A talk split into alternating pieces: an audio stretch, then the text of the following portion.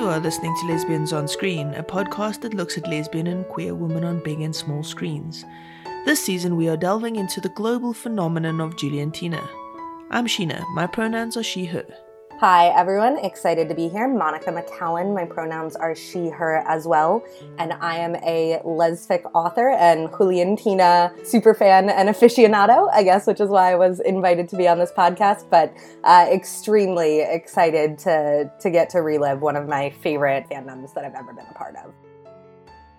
All right, so when we left off last time, we left uh, Val leaving the hospital reluctantly when Jules said you should go, and there was this implication that she should go and deal with Lucho.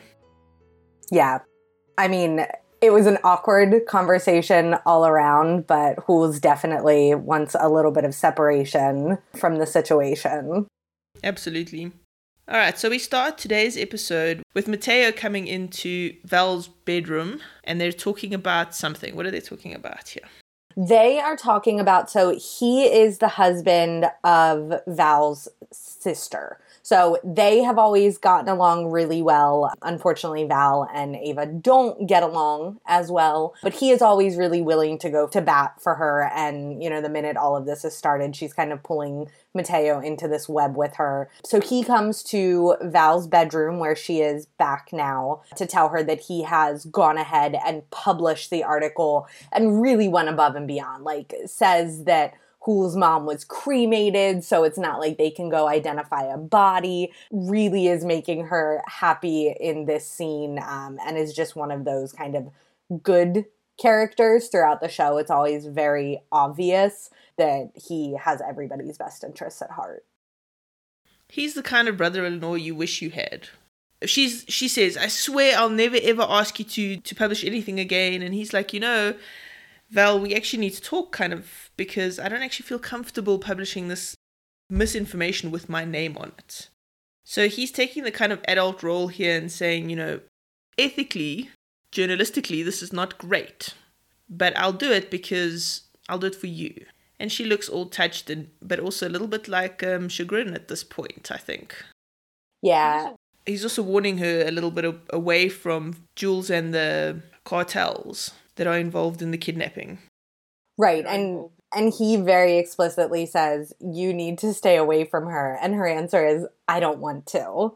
And this is going to be it's already been a recurring theme uh, with her actions previously and her maybe saying that to more like peripheral characters like the police officer uh, but now she's starting to have these conversations with people that are close to her he also doesn't push the matter in a nasty way and i think she appreciates that so she's much more kind of open with him i think than she is reactive to some of the other people like the cop now we come outside and she's sitting in like the best looking hammock ever yeah it's like a bed it's beautiful with blankets and pillows in it and it has this like billowy linen top to it. Yeah, it's it's absolutely gorgeous. It's the type of place that you would want to spend a day. And she's doing a search on love between women. What what is that? Right? So she's she's having these feelings, she recognizes she's having these feelings and she's doing what everybody does these days is we turn to Google for the answer. No, I think it's such a good real moment that you know sometimes it doesn't matter how much money you have how much privilege you have. Uh, i think a lot of queer people feel this way that access to information and access to queer communities was kind of a, a great equalizer or a great way, you know, before you were comfortable telling people that you knew or what you thought you knew about yourself to kind of explore things online in a way that, you know, wasn't possible for previous generations. Um, you know, I was just like obsessed with fanfic for years and years and years before I had come out. So I I I think that this show other shows are getting better at doing it, but there is a realism portrayed here. And this is something I struggle with in writing books as well. You don't want to have, you know, a whole book of just your ter- characters texting back and forth, but that's the reality for a lot of character growth and a lot of relationships these days. So this show is very front and center about the characters always being on their cell phones. They play a huge part, but they don't take away from the human interaction that they have together. But, you know, their phones and that type of connectivity is a very forcing function behind the scenes for everything that's happening. And I think, you know, it's at the end of the day, it's not the most important thing to talk about, but it doesn't get a lot of credit how well they do that without it being overwhelming and taking away from the show. Uh, I think at the end of the day, it really lends to it, which is what technology should do. I actually 100% agree with you. And one of the big reasons that I am so avid that I use the word lesbian in things like the Lesbian Review, the Lesbian Review chat group on Facebook and stuff is because I want people who are struggling with that identity because I really struggled with it when I was coming to terms with it myself. To be able to find it and to see that there are positive portrayals and positive representation and positive real life human lesbians in the world that you can talk to and we're not that scary and we're okay and find places that you can find self acceptance. So for me, what you said is absolutely 100% true and it's a big driver for why I do what I do. Okay, so now we're in the car and Jacob's taking Val back to the hospital, I think. Are we going back to the hospital now? Yes, she's donating blood. Yeah, and this is they never really explain how she got rid of Lucho in the last scene they were together and I guess he did just respect her boundaries and drop her off at home. So she was alone, you know, after that, but things at this point have started to move very quickly where episodes are spanning over days at a time. You know, this is all still the same day, I believe. She was at the hospital in the morning. Now they're coming back. Again, there's always this now that Val and Jacobo are around one another more, this fear that he's going to run into Jules at any moment because again, you know, Jacobo, who is Val's father, uh, the soul of Val's father is in the body of Juliana's father. So there's always this this kind of worry as you're watching that they're going to run into each other and it's going to send the the plot in a whole different direction. But he's aware that Jules is around and so he's he avoids at all costs any situation where he could be found out by her. So they've arrived at the hospital now, and Val is trying to give Jacob money to go buy breakfast. She's feeding him again. And he declines and says, No, thank you. And so then she says, If there's something my dad taught me, and this is actually such a sweet moment because she's talking to her father, it's to take care of people who work for me. I missed that. But anyway, it's to take care of the people that care for me, basically, is what she's saying. And then he he looks very charmed by this and says to her, "Oh, is this something that he he taught you really?" And she's like, "Yes, my dad taught me." And she looks so proud. And this is such a beautiful moment between them, even though she doesn't know that he's actually her father. Yeah, and what she's echoing there is kind of the golden rule. She says, "I, you know, I want to take care of people the way that I hope that they would take care of me."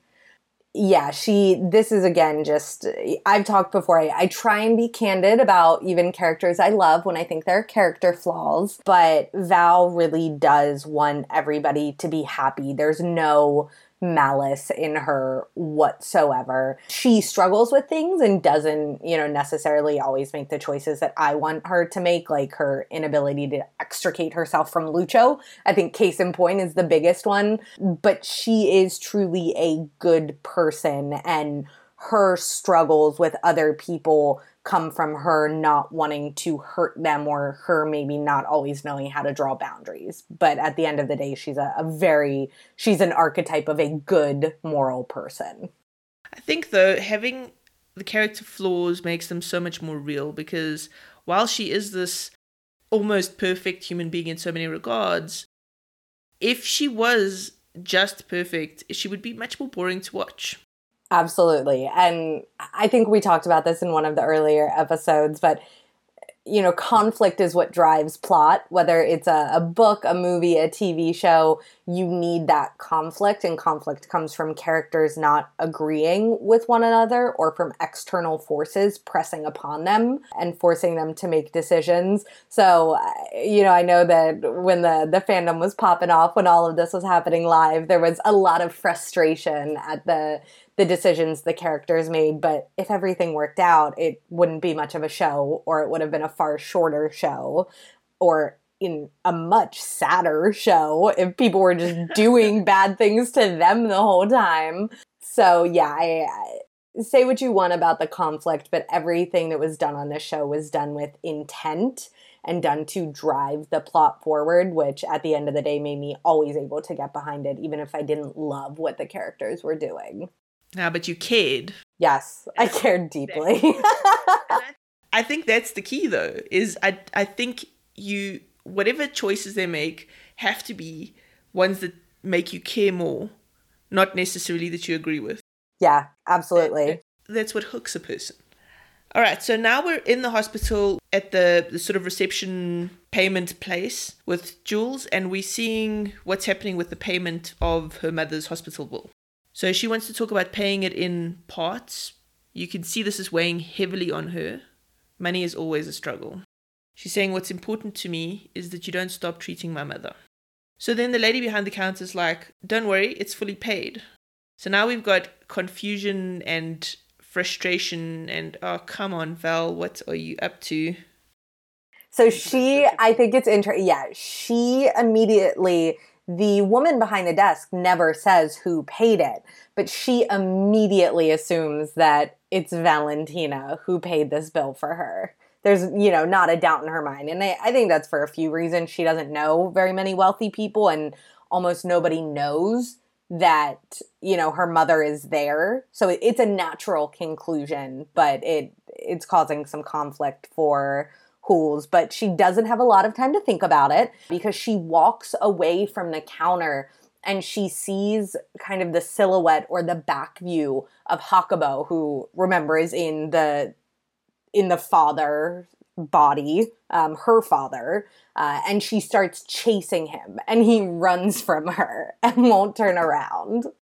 So this is the missing father that the gangsters are all after. And so she's like, What is he doing at the hospital? She runs towards him, but he gets away. Then she comes up to her mother's room looking very disturbed by this whole thing, as I would be too, honestly.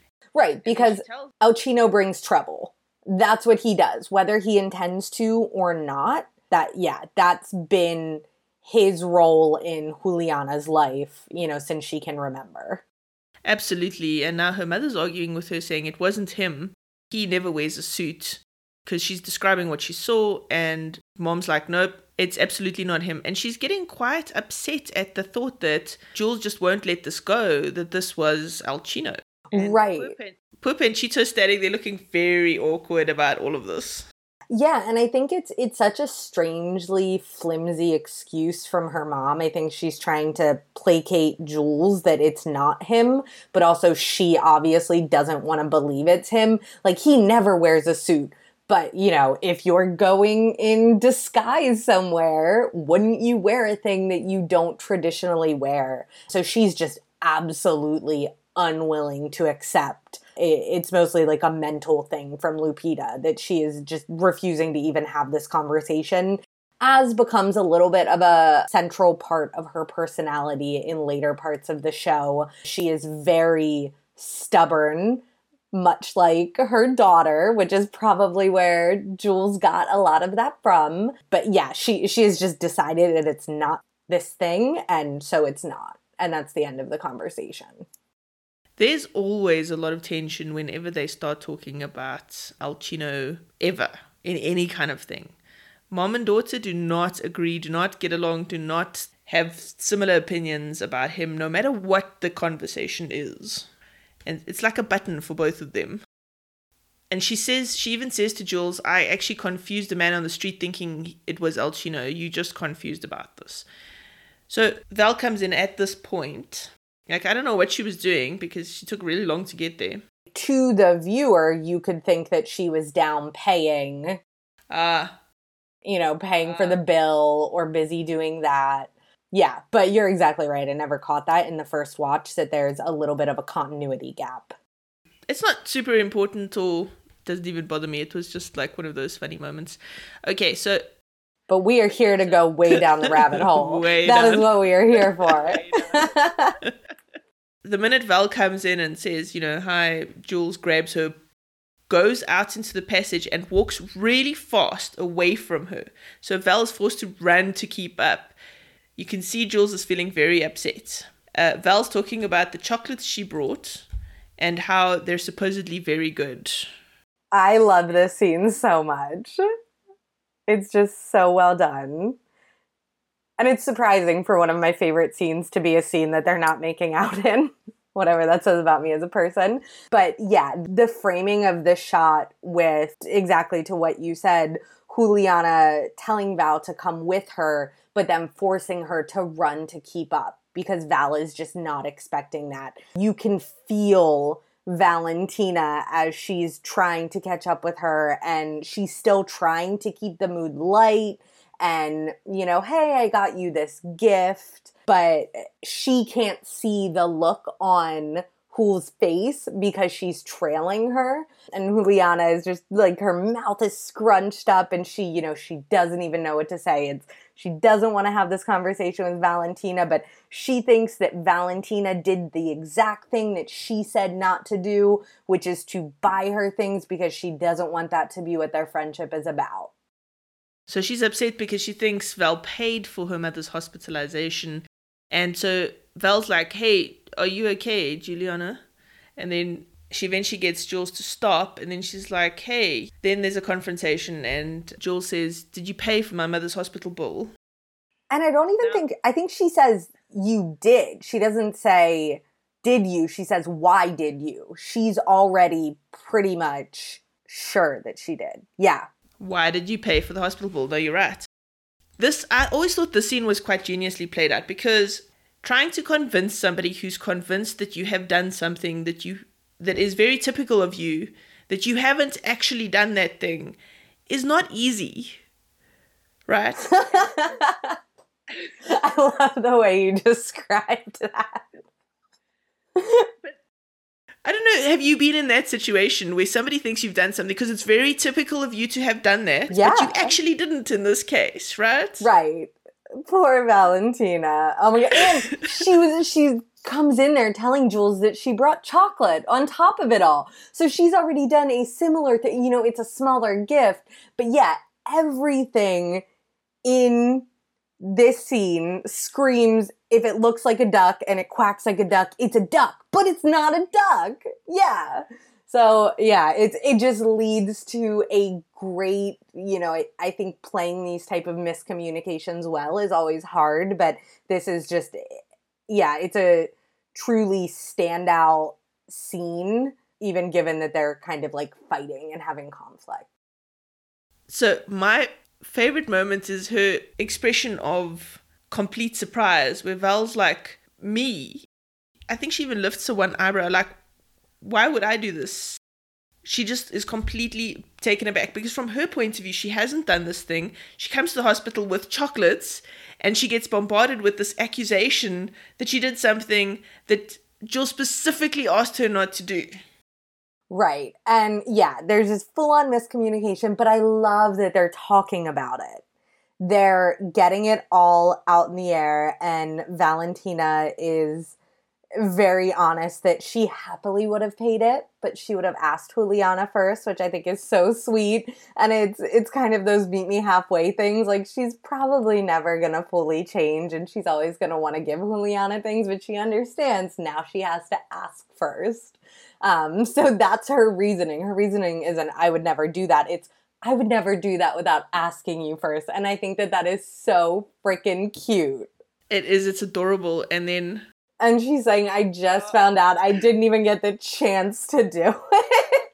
and I think there's this moment where she's like, oh, I should have done it or should have asked her if I could do it. But she's as surprised as Jules is, you know, immediately with Juliana now understanding that she, that Valentina wasn't the one that paid this bill and and it's not even, you know, there's always like the thing behind the thing. From the way Juliana throws herself into Valentina's arms, it's not about doing it or not doing it. it's clear from her relief that it's about Valentina respecting her wishes. I think in that moment, more than them resolving this bit of conflict they're having, which would obviously warrant a hug, it's her feeling like she has her footing in their friendship or their relationship again. That, you know, they don't need to make it this bigger thing. She's just very relieved. And immediately Val starts trying to help her identify who did in fact pay the bill. And it's so cute because it's such a sweet, genuine relationship between them. They're just so genuinely friends first that it just makes my heart happy. Right. And they go, this show plays so well on, you know, I think Juliana, we talked about at the beginning, is maybe like 18 Val's a couple years older, maybe around 21, but they go from transmigrating, soul swapping bodies and cartel hitmen to just like being two obvious almost teenagers trying to solve this like who done it together. And yes exactly to your point like they are friends first and foremost. Love a good friends lover story. Love a good enemies to lover story. Yeah they it's it's just so sweet when they slip back into those moments even after the romantic stuff has picked up between them. Then jules drops the el chino bomb and then walks off leaving Val once again to race behind her. Who's El Chino? Wait, wait for me. right. And I think Val's wearing like wedges or something, so she runs kind of funny, like she's running in heels and never makes it. I love it. Everything about it is perfect because it's so in line with who Val is. Like, she would obviously be wearing heels or high wedges to the hospital, but if she needs to run after Juliana, she is gonna run after her, no questions asked. Nothing will stop Val from getting to Jules, not even shoes. now we're outside, uh, and now the cartel guys are at the hospital. I don't know why they're they're always at the hospital. These people. Anyway, they saw Jacob walking around, and so they think it's El Chino. And now there's like drama. Now we're back in the hospital, and Jules is doing what she didn't do in the first place, which is phoning reception and asking them who paid. A lot of drama could have been avoided if she'd done this in the first place. Only to discover that it's somebody she's never heard of before. And I think it's interesting in this scene, Lupe kind of has a line where she says that El Chino would rather see her die than spend that kind of money on her. So she is very much like it's hard to even describe because I really I don't understand her mental process. They had such a volatile relationship and he was he's clearly not a good guy. Like he has moments of redemption, but he's very selfish, he's violent and you know she says that clear as day, but then also kind of defends him at other points. And I think that that's something that all is always so complicated for Juliana and informs who she becomes as an adult is this emotional whiplash of you know, her mom going back to her dad, but also always saying all of these horrible things about him. It's just really hard to ever get a sense that anybody is being genuine or that they're like good people in this world, I think. And it's also, you know, to that point, it's why it's so hard for her to accept Val's love if we're bringing it full circle and to understand that Val really does only have her best interests at heart because what she has seen up until this point is that everybody has an agenda and everybody feels more selfish than giving. Yes, I think you're right. Jules says, Who's this Beltran person? And Lupe looks off into the distance and says, My guardian angel. And the shot, the shots of her reaction, she's kind of surprised, but it's interesting to see these two because it's a frame of Val and Jules together in the shot. And it's interesting because Jules looks surprised but skeptical, like there's something else going on here. But Val just looks like very happy. There's a guardian angel. It's so nice. Which I think just shows you very much exactly what you were talking about this very different kind of point of view of the world. Right. And they they haven't talked about it yet. And by they I mean Val and Jules, but at the very beginning when Val's father dies, she re- she's reading the book on transmigration. So she's already throughout this story on her own been opening herself up to these ideas because she wants them to be true because of this loss. She's trying to find a way to deal with losing her father. So when somebody says guardian angel, she's on board because she wants that to be true. Whether it is or not, you know, she she finds comfort in that idea versus Juliana, it just it upsets her um, and again, it's just, you know, her mother not really like taking responsibility or being honest. Oh, it's a guardian angel when there must be some explanation in Hul's mind. She's much more the kind of like, if I can't see it or taste it or feel it, then I don't know if this is, you know, and why would things exist to make things easier? Or why would angelic interventions actually exist in my world? Right. Absolutely. Have, you know, they haven't up until now. So now we have an interesting scene where Jacob is trying to give Val her charger, but he doesn't want to go into the room, so he's leaving it at the nurse's station. In the meantime, the bad guy who has been looking for him is in the hospital walking around when he finds he sees him at the nurse's station, but he's being trailed by the actual Alcino who's now in Beltran's body. Yes. Nailed it. And so there's this tension, and everybody's hiding from everybody. It's actually kind of hilarious. It's interesting because Jacob turns around and Beltran, oh, this is where he discovers. I haven't seen this. Right. This is where he finds out what's been going on with his body. Been running amuck in the world. This is hilarious. Okay, so in the chain of these three guys up the stairs, at the top we've got Jacob at the nurse's station. Halfway down, we've got the bad guy who's trying to kill him, thinking he's Alcino. And at the bottom of the stairs, we've got Beltran, his body with Alcino's actual soul inside it. He looks up the stairs, sees Jacob at the top. Jacob turns around. Beltran's shocked. That's my body. So he's, for the first time, realizes that something screwy is going on here. And then he runs and hides because, in case his body recognizes him, I'm guessing. I'm not entirely sure what's going on here and why they're having a panic. I think an alarm has sounded, and without going in the room, Jacobo sees Val come toward the door while they're, you know, all of them are in the room Val, Jules, Panchito, and Lupe. And he grabs her and pulls her out before anybody can see and is dragging her out of there to safety because you know things are things are going on in the hospital and they've kind of sounded a red alert and he's very much gone into protective father mode although she doesn't know that and she doesn't understand why when she wants to be there with Juliana why he is taking her away against her will that's not his place so he actually stops grabs her head so that she's looking directly at him and says, I don't plan on letting anyone hurt you, okay? And she's looking devastated, pushes away from him, and walks off, I imagine, to the car. So now we cut to back at the compound where Val lives, and she's walking into the uh, into the house, looking really upset, with Jacob trailing behind her, and she's on the phone, and she's saying, Jacob had the brilliant idea of taking me out of the hospital like I was some hostage, and she's so angry I imagine she's talking to Jules on the phone. Yes, she is. And she is so upset. She's upset at Jacobo because he overstepped this line in their in their lives but she's also very honest with Juliana that she's upset because she was supposed to be there with her.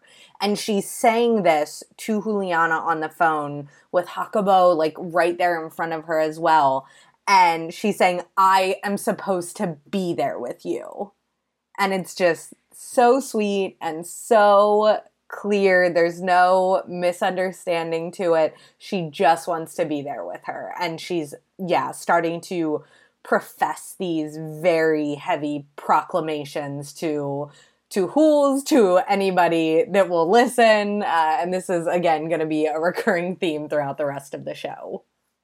And it's amusing because Jules obviously says something on the other side to support the fact that she was whisked away from the hospital. Because Val turns around and says, No, Juliana, because I was supposed to be there, okay? And she's interrupted by Jules saying something. She looks incredibly uncomfortable, but you can see that Jules is obviously saying, It's better that you're not here, it's better that you're safe. And so she's being ganged up by these two people who care about her, and she's not at all a happy camper. Right. And she doesn't want the situation to be about her. It's about her being there for Juliana. Which, in its own way, is about her getting what she wants, but everybody's like, actually, in this particular case, what you want is not actually that relevant. We want you safe. Oh man, I love Angry Val. Just side note, I think she looks so incredibly attractive here. Okay, but is there any Val you don't like? Is my question to you.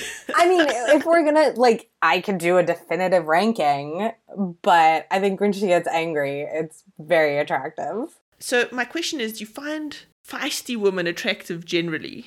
Yeah, and feisty is a different type of word because I don't find like crazy attractive. Like people doing unexpected things to the detriment of others or just throwing things into chaos. But that's not the definition of feisty, is it? No, I know. That's what I'm saying. I'm trying to think of like what somebody who is feisty encapsulates for me. Because she's not always feisty. I uh, just it I like this scene more so because I don't consider her feisty. I consider her resolute and confident in her feelings and she's just so sure that Jacobo did the wrong thing and she's mad at him and she's kind of telling him off because of that. She's vindictive in her righteousness, I guess, would be the the appropriate way for me to describe this. But what I like about the way she's doing it, though, is she's she's talking about his actions. Uh, she's saying, "I shouldn't have let you drag me out of the hospital in the first place." She's not really being nasty to him and making it a personal thing. Right. And again, she says, um, I have to be there with her. Right. And he's saying that there were cops and criminals at the hospital. There could have been a stray bullet. Like, you were in danger. Ooh, now she says, who, who do you think you are to make these decisions for me? She says, Who do you think you are? My dad? She says, My dad. That's right. And it's, you know, great foreshadowing and just kind of a, a great nod to everything that's happening because that's exactly who he thinks he is. But she does not know that. But obviously, you know, understands the sentiment of what he's trying to convey with this protectiveness, even though it's misplaced. She thinks it's misplaced. Absolutely. And I think she's fighting with him a little bit because Jules said to her on the phone, basically confirmed that she shouldn't be there. And so she's having a reaction to that as well. I, I think it's only partially a reaction to him. Yeah. And then she dismisses him, which is not, she says, You're dismissed, which is not really a tone that she takes with people or tends to treat them in that way. But I think that she, yeah, she feels very out of sorts. She was sent away from Juliana, and if she's not at her baby's side, what is she doing? Uh, so, yeah, I think you're right. She's lashing out because she's afraid and because she is unsure right now. And very honestly, I would be too if the love of my life was at the hospital where there are guns and people with bad intentions towards her mother, and I couldn't be there to help. Right. And I think there's this conversation happening where they get that they have these very strong feelings for one another, but they haven't qualified what those are. And I think she's also frustrated because she doesn't really know how to put into words. It seems like nobody gets how serious it is, you know, and the language that she has right now is I need to be there with her. You don't understand. But she can't yet just say, I love her or I would, you know, do anything to protect her. And even if she said those things, people don't get it yet. They don't get that they have more than a friendship relationship happening. So they just don't get it.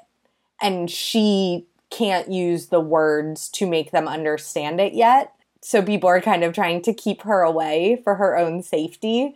Uh, so I think she's, yeah, she's getting very frustrated right now, is what's happening. Absolutely. And from Jules' point of view, I completely get it. I also wouldn't want to put my new love in danger when there are bad guys running around. When she's trying to protect her mother, she doesn't want to have to like now deal with protecting Val as well, who doesn't need to be there. So I I get it from Jules' point of view too, Shaman. Poor Val. Alright, so now we cut to the hospital and we cut to Panchito and Jules talking about like why are the bad guys here? I thought we had managed to persuade them that my mom was dead. And while they're having this intense conversation, Sergio, Lucio, and who is this chick? Nayeli. Oh yes, the the one from school. The friend, but not friend. Like Val thinks she's a friend, but she's definitely hooking up with Lucio. But they are all kind of friends. Anyway, the three of them pitch up at the hospital to donate blood and interrupt the conversation that they're having. So this puts Jules into this kind of awkward space where she now has to deal with all Val's friends because they're being nice enough to come and donate blood. By the way, I looked it up. I looked up why blood donation is such a big thing, and apparently in Mexico it's a real problem to get people to donate blood. So I suspect what's happening is the TV show is trying to build awareness for it. Okay, nice. I do think it's strange continuity wise, though, that there's just so much that's been going on at the hospital, and yet they let these three young college kids just come in amidst all of this chaos. Well, it's it's probably later in the day now. Like the chaos has probably subsided. Okay. I mean, nobody's running around. Right. And if you shut down the hospital every time there was a hitman in there, nobody would ever be able to come or go. So, all right. So Jules takes them off to go donate their blood and platelets, which is apparently a thing. Yeah, this did have a very kind of PSA feel to me when I was watching it because I think there is a little bit of this forcing function for Lucio and Juliana to be together alone, which would almost never happen in the show organically.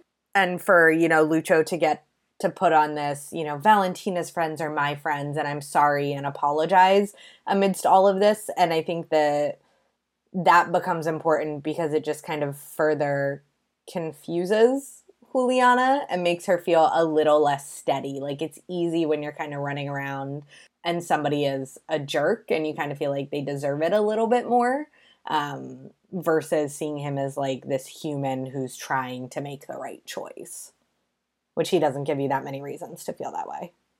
Well, absolutely. And this is why I say he had a little bit of a redemption arc because, yes, the fact that he could recognize that this needed to be done and he did bring the friends, he was obviously the catalyst for them all coming to donate blood.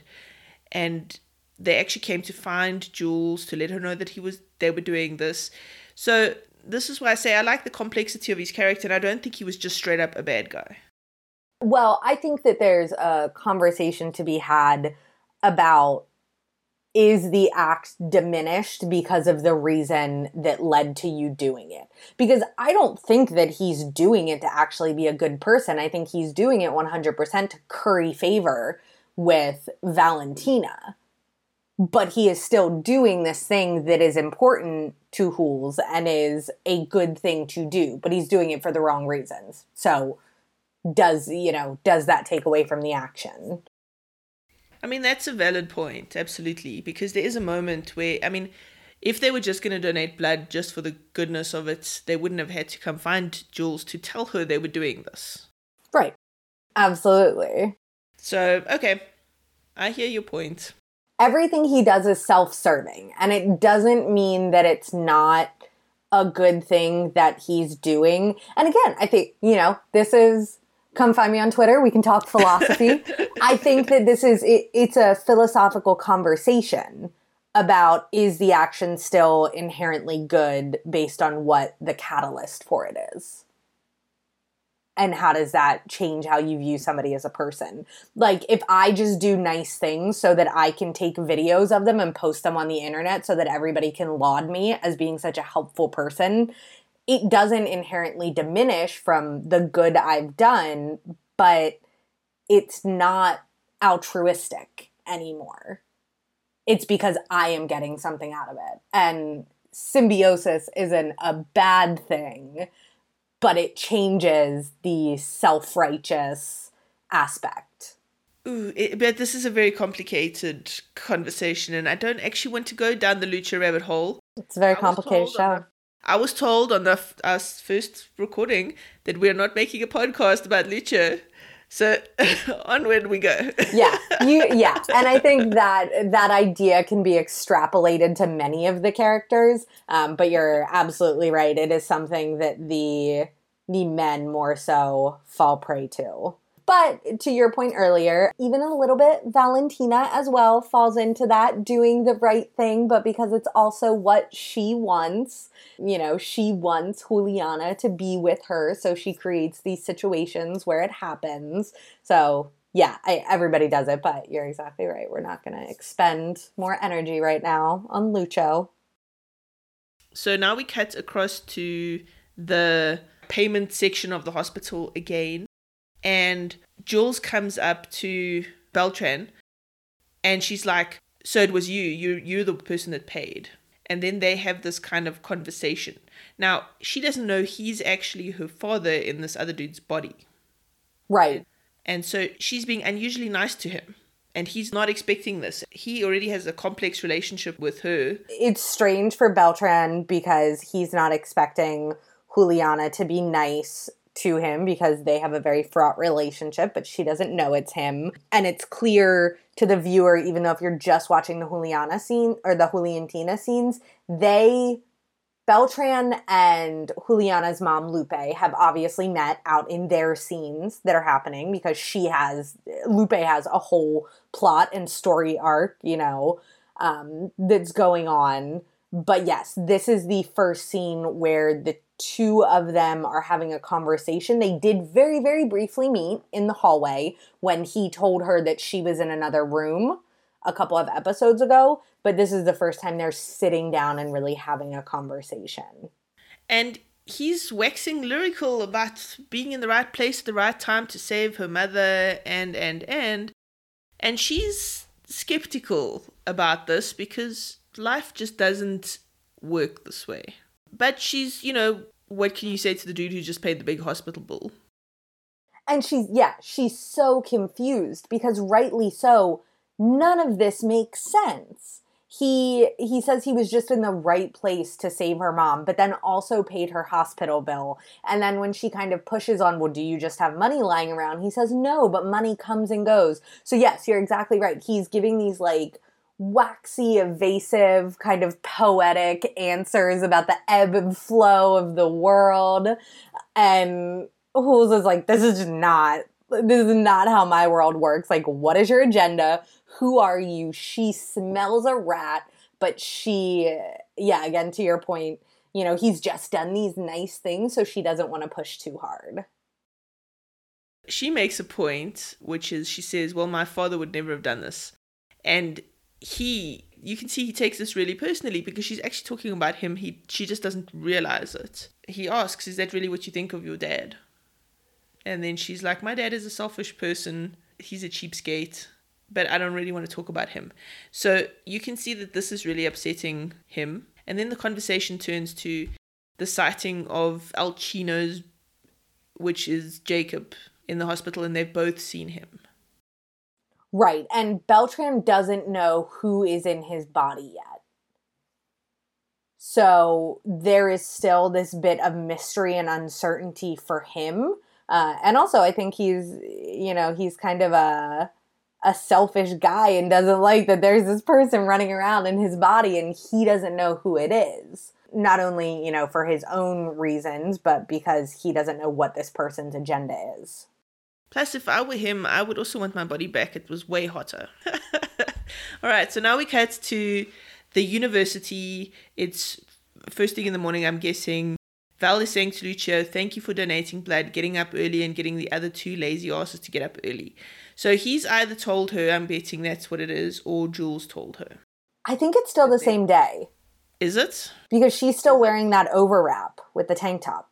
So it must have been very early then before because this is the university ramp.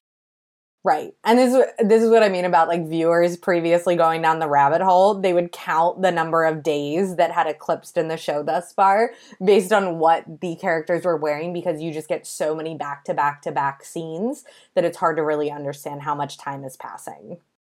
So now Lucio opened the conversation with talking about what a good guy he's been to Val's friend. And then he turns to her and looks her deeply in the eyes and says, Val, I don't want to lose you and the look she gives him is complex. How would you describe that face? I mean, that's her stubborn face.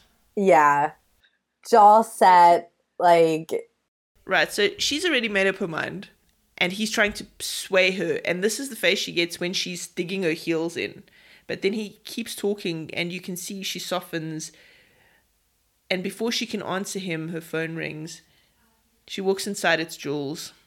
But I think that the show does such a great job with this because you could think it's just like, oh, a good reason to cause conflict and break that scene up so we don't get an immediate answer. But I think it's even better than that because they're having this moment where he's like, I don't want to lose you. And then Juliana calls. So it's, you know, it's a representation of this thing that he's actually already lost her to, this other relationship. He's just too stupid to know it because he doesn't see Juliana as a threat, which is his problem. But it's it's a very cinematic moment there where then Valentina goes from her stubborn, grumpy, like stoic face to turning around. Lucio's now in the background of the shot like we're in portrait mode. You know, Valentina is very clear and he's kind of blurry, and she's smiling. She's beaming immediately within seconds of being on the phone. She's also got both hands up touching the phone as if she's trying to touch the connection to Jules, which is just a beautiful piece of acting. Right, and she's kind of hiding what she's saying from Lucio, even though he can hear. It's like a, it feels private we're intercutting between the shot of Val and the shot of Jules in the hospital, telling Val, uh, having the conversation on the other side. She's leaning against the wall. She looks kind of despondent, and she's saying to Val that they're going to have to leave and they're going to have to go somewhere. Where are they going? Matamoros? She's saying they're going to have to leave the city. Val's like, why? You can't leave. So her hand comes down from the phone immediately when she starts being disappointed. You can see that connection is severed. She's very worried. And I think she's forgotten at this point that Lucho even exists. Oh, yeah. Completely an afterthought. And Jules is saying, We actually don't have anywhere else to go. They'll find us if we go back to the place we were staying at. And then before Val can say much, Jules has to go because the doctor's just arrived. So Val has, she went from having this conversation with Lucho where he's telling her he wants to be everything for her, to getting a call and kind of leaving him hanging and finding out that Juliana might be moving away. And from what she's saying, they are moving away. Lupe is sure that things aren't safe there and that they need to get out of the city. But then Jules has to go. So she hangs up, and Val is just kind of like, beside herself and runs away from Lucio, won't even finish the conversation that they're having. You know, obviously cannot be bothered to talk about something like her actual relationship with Lucio when her future with her soulmate hangs in the balance. So she runs away halfway through. Lucio's like, but you're going to miss.